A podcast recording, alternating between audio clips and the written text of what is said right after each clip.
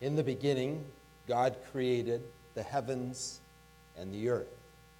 And at the apex of that creation, as we heard last week, was humanity. And very quickly, humanity chose to go off on its own, disobeying the God who lovingly created humanity. And in that fallenness, in that brokenness, we would expect that God distanced himself, gave up, moved out, left them alone, but he didn't. God pursued humanity, and the story continues in Genesis as God took Noah and his family and some animals and had a whole brand new start.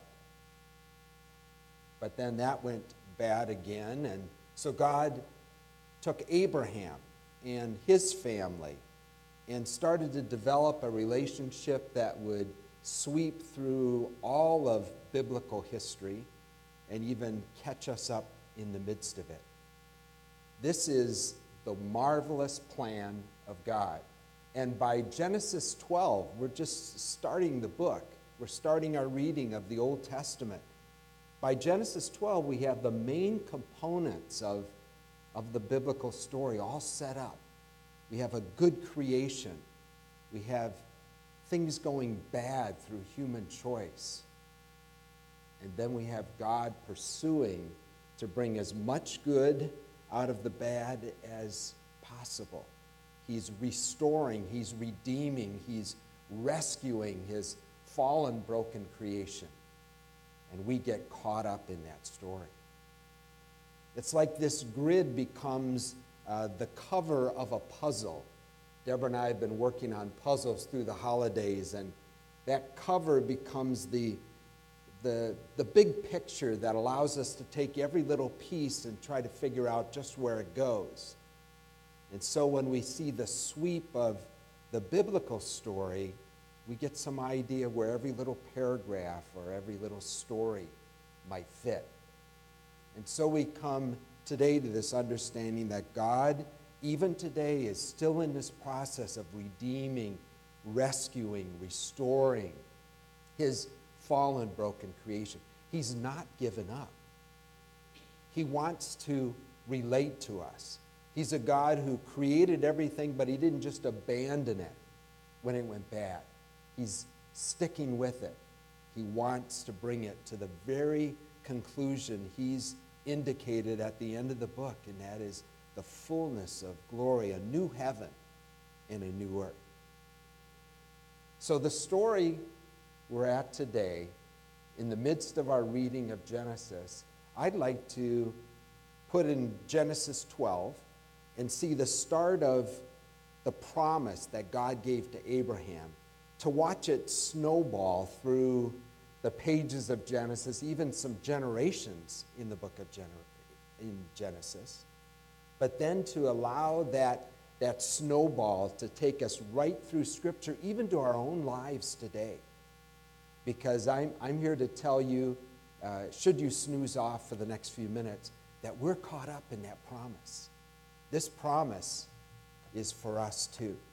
So I would like you to take the Pew Bible if you have it handy I say, especially a Pew Bible, I'll mention page numbers because I'd like you to see, although I've given you references in your, in your uh, bulletin, you've got the references, I'd like you to look at it, and I'm just going to survey some of these wonderful texts where God speaks about this promise to Abraham.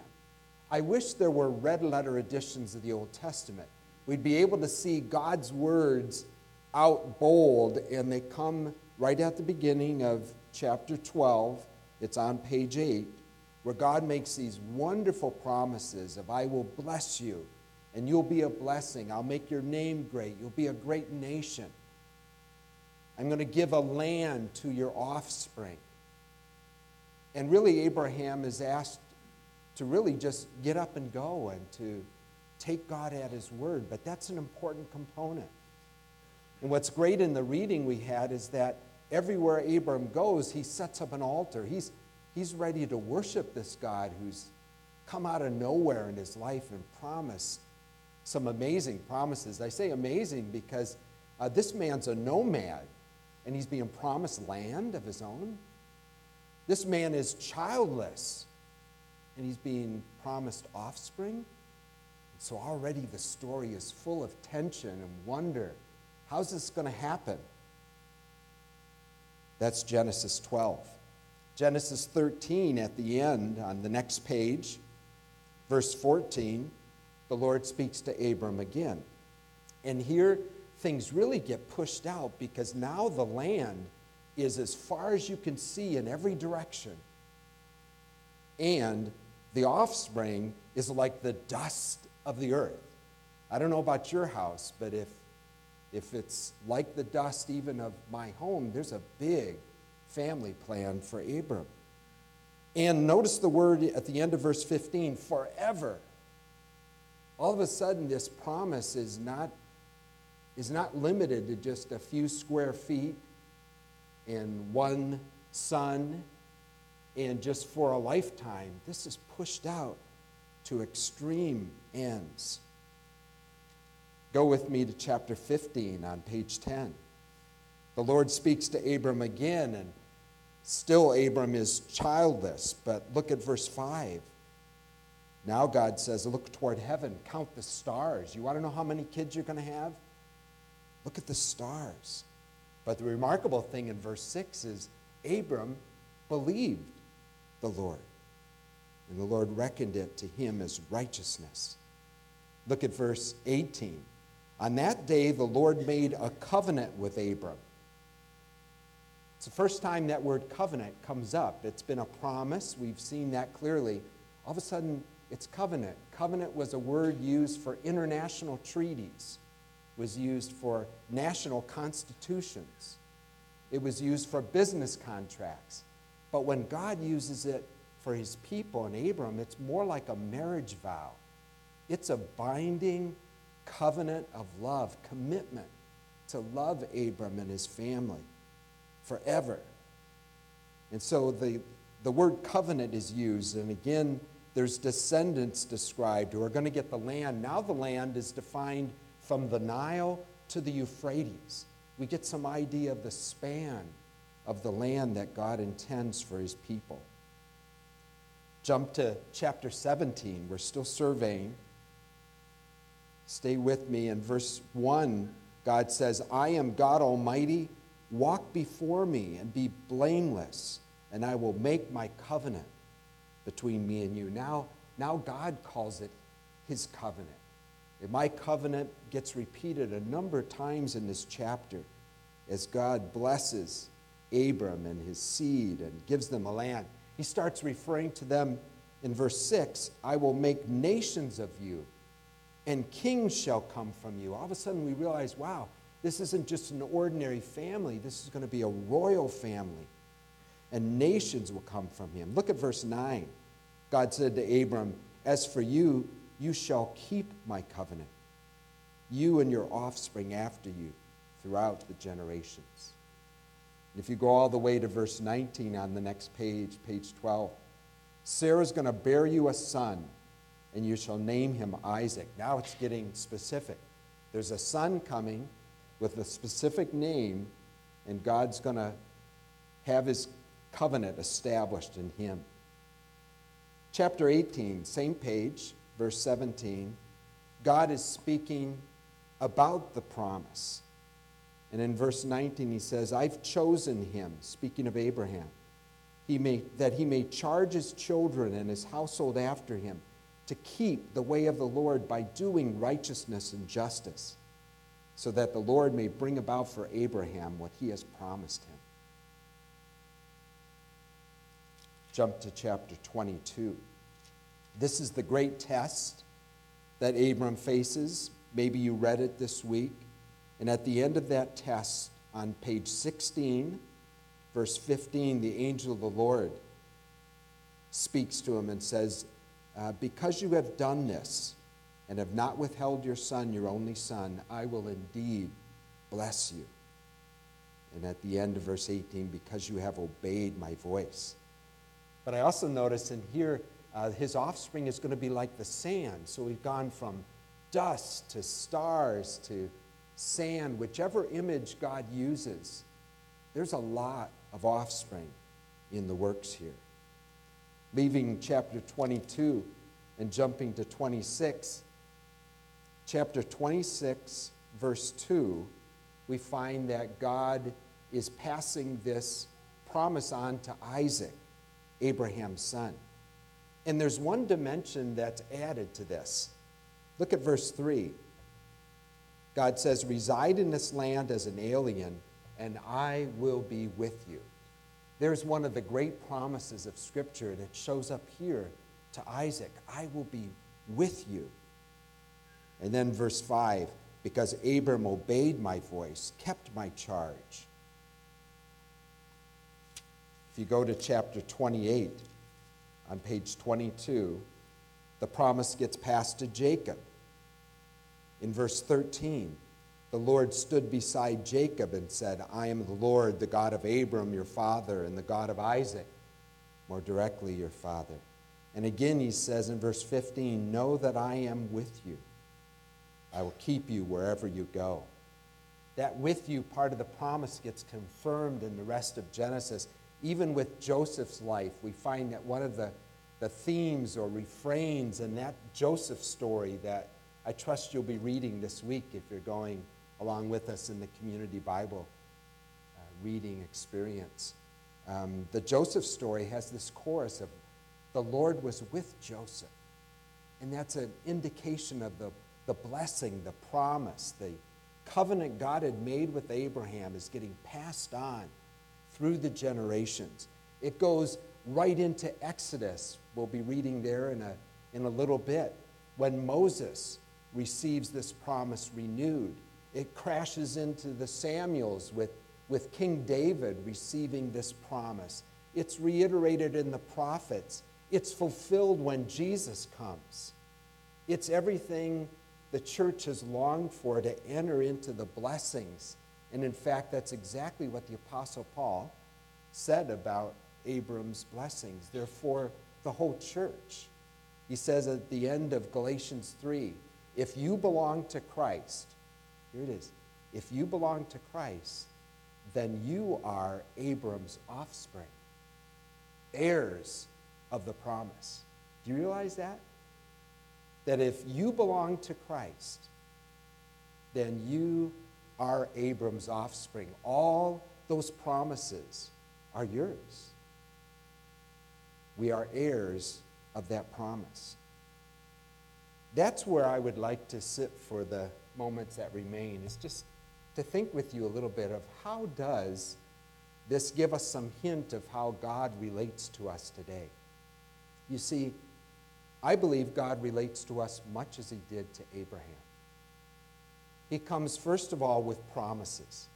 He comes with an initiative that God takes on his own, not because we deserve it, but just out of his gracious, unconditional love.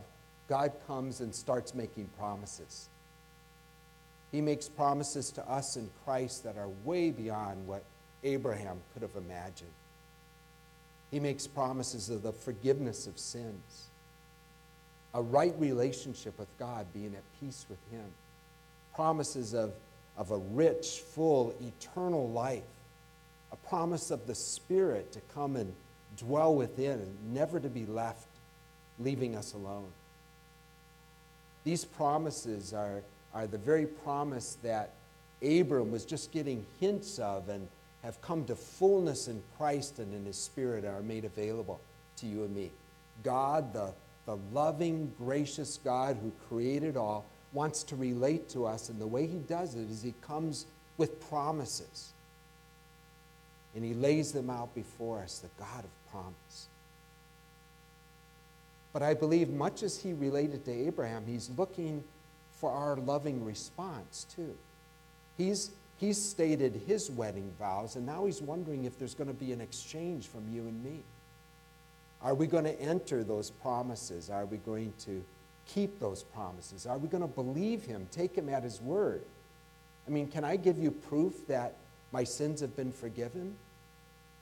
I, I just have to trust that what God said he, he meant, and he can carry through with his promise. And so he's looking for faith from us. He's looking for obedience, just as Abram had to get up and go. He's looking for that. He's looking for us to enter the promise, to claim it, to stand on it, to keep it, to treasure it, to pass it on to the next generation. He's looking for us to participate in this.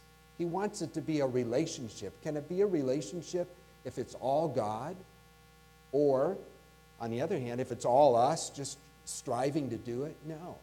It's, it's promises coming first from a loving, gracious God to those who don't deserve it. And then it's those who don't deserve it being willing to, to take it as a free gift. That's the way the New Testament speaks of our salvation in Christ. Is a free gift offered by a gracious God that we receive by faith and, and participate in through faithful obedience to Him. And it's an active faith, it's a responsible faith. All the commands of the New Testament are there to remind us it's just not God promising and doing it all. No, we have to engage Him just like Abraham did. Be involved with Him in his life. He wants a relationship.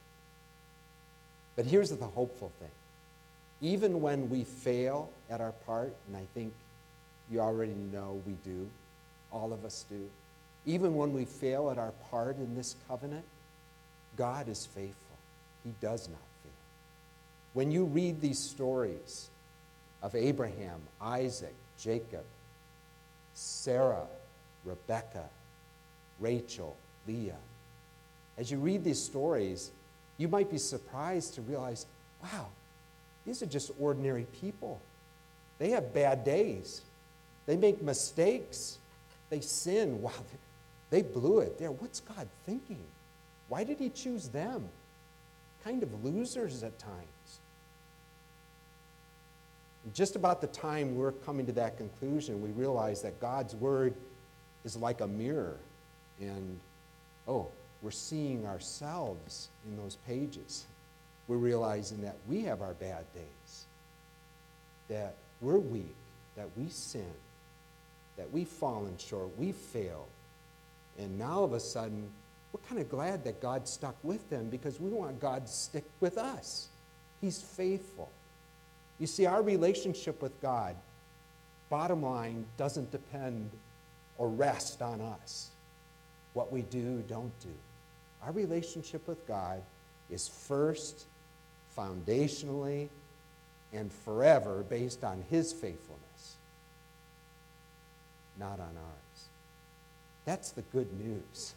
That doesn't excuse us from our unfaithfulness, but it reminds us that even, even when we're unfaithful, God remains faithful.